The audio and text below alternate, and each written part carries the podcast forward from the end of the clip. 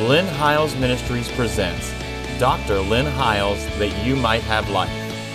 And here's your host, Dr. Lynn Hiles. I want to thank you for joining us again today on the program. I, I, trust that you've been tuning in every week as we continue our series on the book of Revelation. For the last several weeks, I've been by myself teaching, but uh, we've had such tremendous response uh, when I have my oldest son on with me. So he's back on the set with me again this week, and I know you're going to be blessed as we continue to have a conversation uh, on the book of Revelation from a redemptive view. Uh, Jeremy is my oldest son. He pastors a great church in Winchester, Virginia, and there will be information on the screen uh, as to where they meet. They meet on Monday nights at this particular point. They are a church plant there in Winchester, Virginia, and you owe it to yourself if you live anywhere in the Northern Virginia area to go and be a part of uh, uh, their services on Monday uh, Monday night. It's good to have you on the set, Jeremy. It's good, good to have you back here. with me. also, let me just say very quickly that I am a traveling ministry, a mobile ministry, and we are coming to a city near you. Uh, you can check my website for locations and times and uh, come be part of one of our meetings, one of our conferences. I know you're going to be blessed. Uh, we have really enjoyed meeting those of you who've been watching us via television and uh, uh, the World Wide Web and other outlets, and so we thank you for that and for showing up in the meetings. It's just a tremendous blessing as we get to meet you. It really does encourage us when you hit us on Facebook or you write to us or you, you call that number on the screen. It lets us know what you're hearing and that you're enjoying the program. We're really not trying to get your information so we can barrage you with a bunch of campaigns, but your encouragement uh, is really uh, monumental to us. And uh, like I said, we, we've had such tremendous response on the times that uh, I've had Jeremy on that uh, there's the interaction between him and I uh, is just uh, you know unparalleled because of course he's my son and number two we understand things a whole lot alike and so uh, it's really appreciative of that over the last several weeks, like I said, in probably 20 weeks or better than that, we've been sharing from my latest book titled uh, The Revelation of Jesus Christ, and there'll be information on the screen uh, where you could get a hold of a copy of that. But many of the things that we're sharing is already in that. But we've been sharing uh, on the book of Revelation, and we've been teaching a series where we've been talking about repentance. And uh, repentance is not a bad word, it simply means to change the way you think. The primary focus that we have had over the last 18 to 20 weeks, somewhere in that range, is that the whole idea of repentance is not just a repentance, again, which means to have a paradigm shift or to change the way you think, or uh, it's the Greek word metanoia. And these churches that are in Revelation, what our focus has been on for the last several weeks is that there were seven churches uh, in the book of Revelation that, first of all, were real churches that were really in Asia at the time of the writing of this book. These, this book was written to seven real churches that were really in Asia in the first century. At least that's our position on this book. In other words, if I wrote a book, uh, if I wrote a letter to you, Jeremy, and I said to the church which is at Winchester, then no doubt it's going to have some relevance to the church that's at Winchester. Yep. But what the big shift was, what the paradigm shift was is that they were moving really from an old covenant mindset because they are the pivotal church. They are the called out ones. They were called out of law, called out of legalism, called out of religion, called out of the world, called out of a lot of stuff.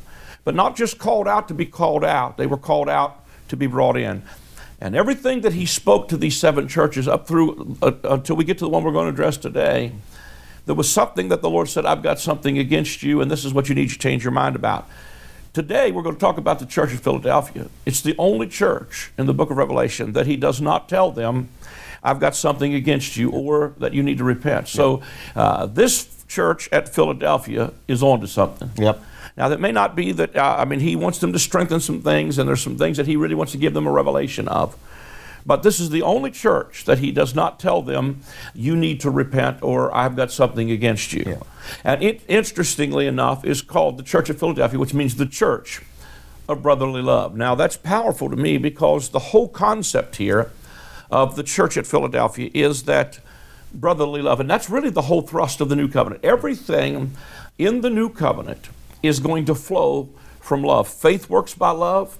Uh, when we know we're loved, we can believe God. We have God who spared not his only Son, but freely gave him up for us all. How shall he not with him freely give us all things?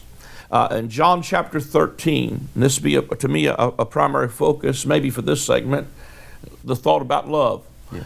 But uh, the whole concept, he says in Matthew, or not, not Matthew 13, John chapter 13, Jesus says, A new commandment I give you. Not a hopped up old one, not an addendum to the Mosaic system, but a new commandment I give you that you love one another even as I have loved you. And so, even in the commandment he gives for us to love, uh, there's an empowerment built into it where he simply says to them, uh, uh, even as I've loved you. In other words, I've modeled this to you. Yeah. And I've imparted this to you and just flow from what you've already received from me.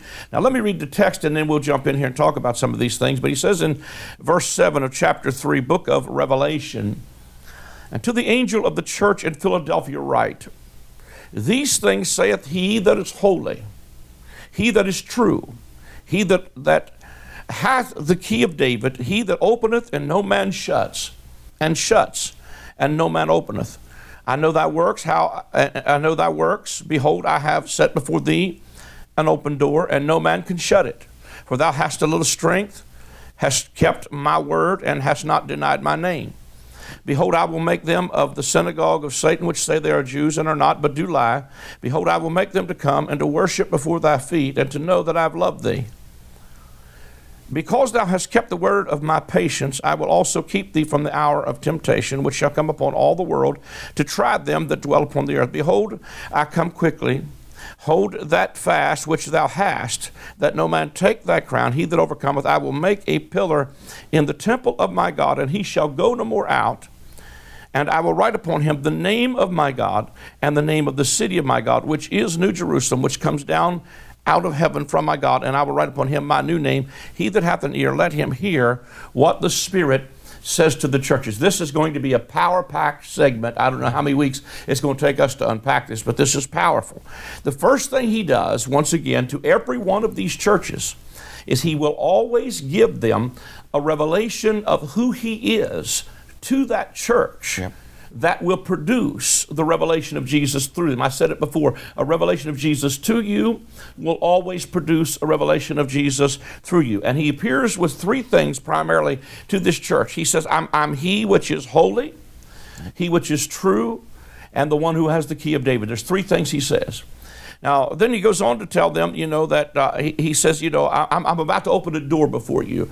And then he tells them, you know, uh, uh, that, that, uh, that they're to know, you're going to know that I have loved you and, and you've kept the word of my patience and you've, you've not denied my name. And uh, he does not have anything against this church.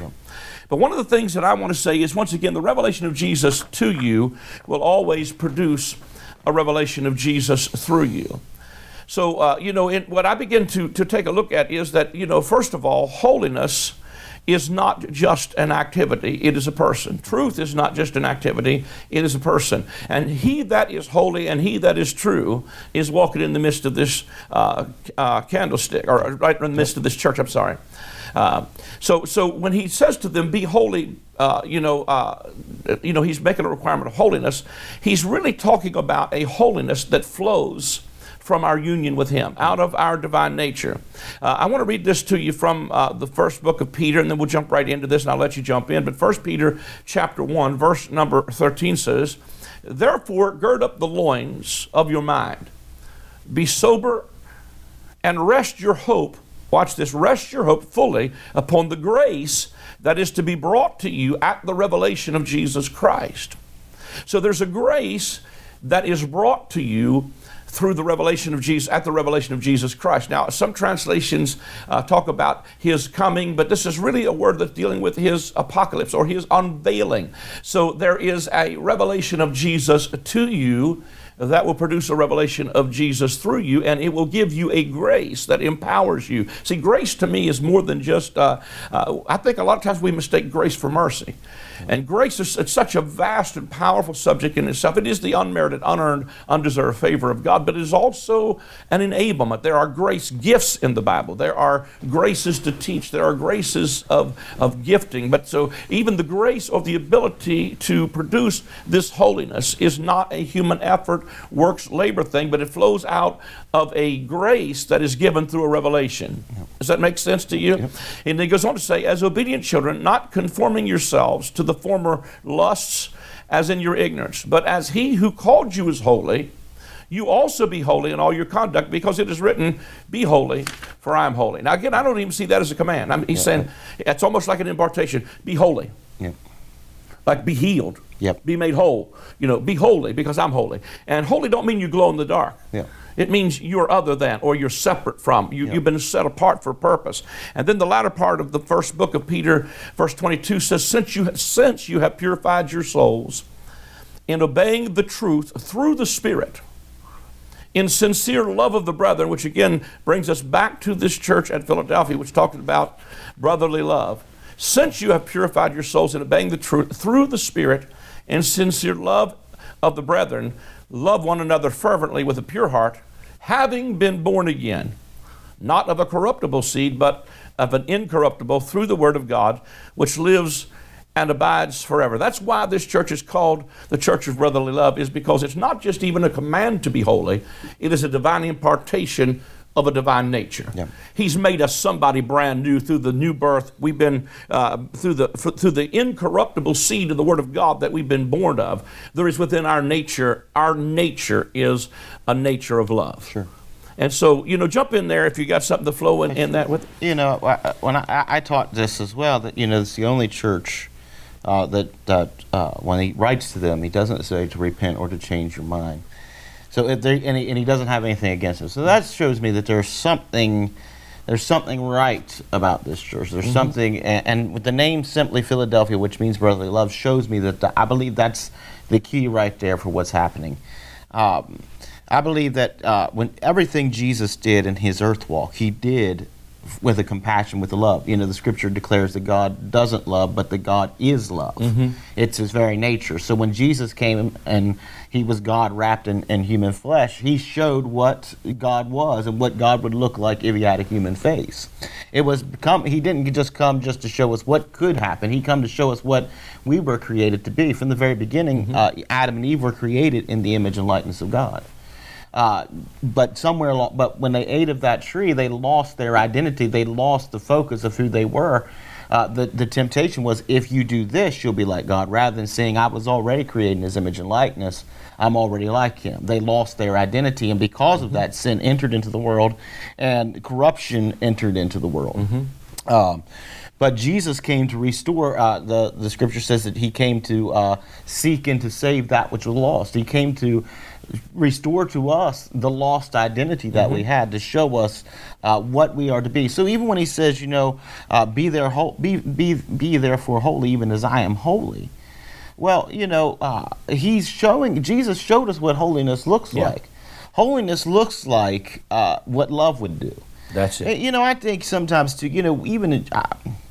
The Lord's really, even in the last several weeks, has really been just convicting me and changing my mind about some things. And, uh, you know, I think sometimes in grace we, we, we think God doesn't convict us, mm-hmm. you know. And I've, I've, I've gotten to a point, you know, even in grace, you know, my earlier stages in grace, I would get to a point where I would even, um, I would even uh, sometimes disregard the dealing of God in my life over sin issues. Mm-hmm. Not that I was a sinner, but there's still some things God is wanting to change and transform in mm-hmm. me because we're still being called from glory to glory. That's we're right. still being, salvation is an ongoing. It's thing. an ongoing thing. There's still some things God wants to Absolutely. work inside of me. There's still a power He wants to reveal and, and to use through me.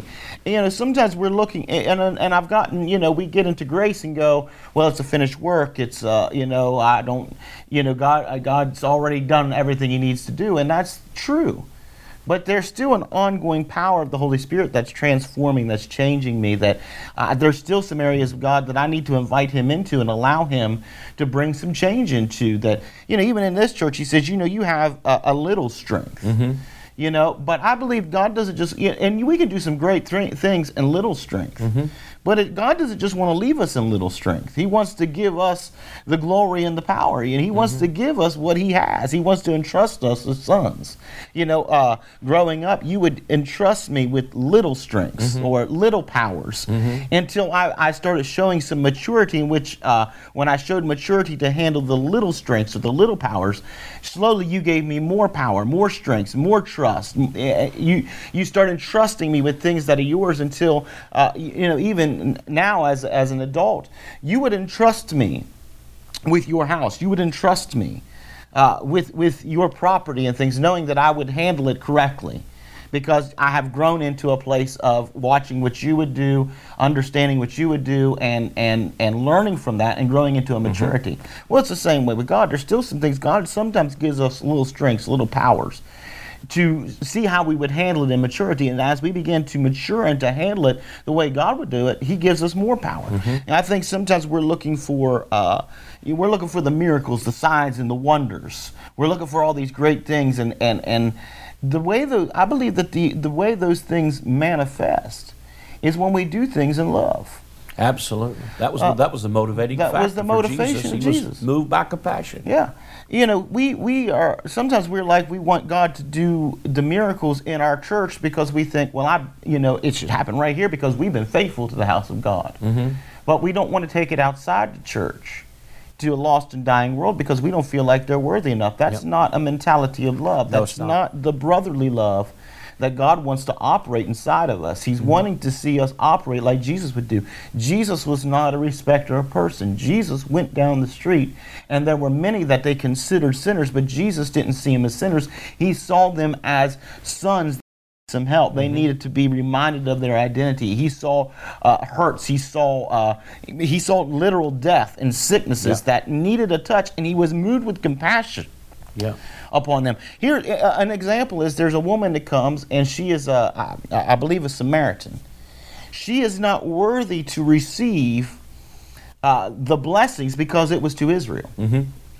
But she comes to receive from him, and, and Jesus says, you know, uh, woman, get thee away from me. You know, the, He says it's not lawful to give what's it- holy. it's not lawful to give what's holy unto dogs. And she says, well, you know, even the dogs get the crumbs that fall from the master's table. That causes something to cause compassion within Yeah. Jesus, which should change it, you know. Moved him completely out of the covenant he was in to her to access something that really was not yet available to him. yet. Absolutely, and, and it, it began to change. It was the lo- Jesus could not do, even though Jesus came to fulfill the law. There was something greater than the law Mm-hmm. of the of the Mosaic covenant. There was the law of love that was Yeah. operating inside Yeah. of him. See, we are not we are not a lawless people. We are very much gripped by a law. Yeah. Uh, I know grace, we in grace sometimes don't want to hear about law, but there is a law that should really grip hold of us Yeah. and should be something that's powerful operating in our lives, and that's the law of love that's in us. Yep. There should always be, every place we go, there should be a compassion. There should be a, you know, the reason why the scripture says there is therefore no condemnation for those that are in Christ Jesus, because love doesn't condemn. Love doesn't look and say you don't deserve this. Love can't help but give Yeah. what, what's been given to you it. know, uh, just to jump in here just a minute, stay with that thought. But you know, even the great uh, love chapter where the apostle would write and said, "Love." You know, if I have speak with the tongues of men and of angels, and I don't have love, you know, I'm a tinkling cymbal sounding brass. He says, "Love is patient, love is kind, love does not uh, keep a record of evil done against us." And we put that on people like, okay, uh, you know, produce this, but Yeah. that's really not what he's talking about. Producing, he's talking about this is what flows out of the nature of God, because you could literally say, not just love is patient, love is kind. God is love. That's not something he has, that's what he is. So you could literally put God in every verse of that. God is patient, God is kind, God is does not keep a record of evil done against God. You know, all down through those things, those are attributes and natures of God. Yeah. And so when Jesus was reaching out to minister, what this woman accessed was something of God or the nature of what he was really about. Absolutely. And that was love. Yeah, and, and, you know, and two is that when we look at that and see that, uh, you know, uh, we've used the scripture that uh, when the Holy Spirit comes, He will convict you and convince you of three things: of sin, of righteousness, and of judgment. And of sin because we were in sin in the world. In the world, because but when you not. come to Christ, then you need the Holy Spirit is there to been to convict you of righteousness Mm-hmm. or to convict you of your identity of righteousness. Well, even this love chapter, yes, that you could put God in that. You could put God in that verse and say God is these things. But that's become our identity as we become in union with Christ and we become in union with uh, that identity. That's become a na- that should be the nature of who we are as well. Except what we have done is begun a nature of religion that keeps account of wrong done against it. Mm-hmm. We are, con- you know, we are constantly bringing up people's past. Mm-hmm we are constantly reminding them of who they once were in Adam, but not reminding yeah. them of who they are in Christ. We're keeping account of wrong done against mm-hmm. us. And it's not even their account of wrong. It was who they were in Adam, not the account of who they are in Christ.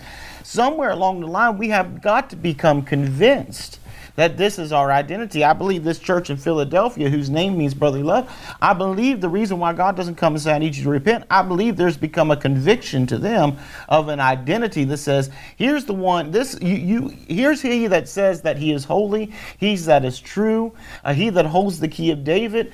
Uh, what what what holiness is is the uh, the identity of what sons are.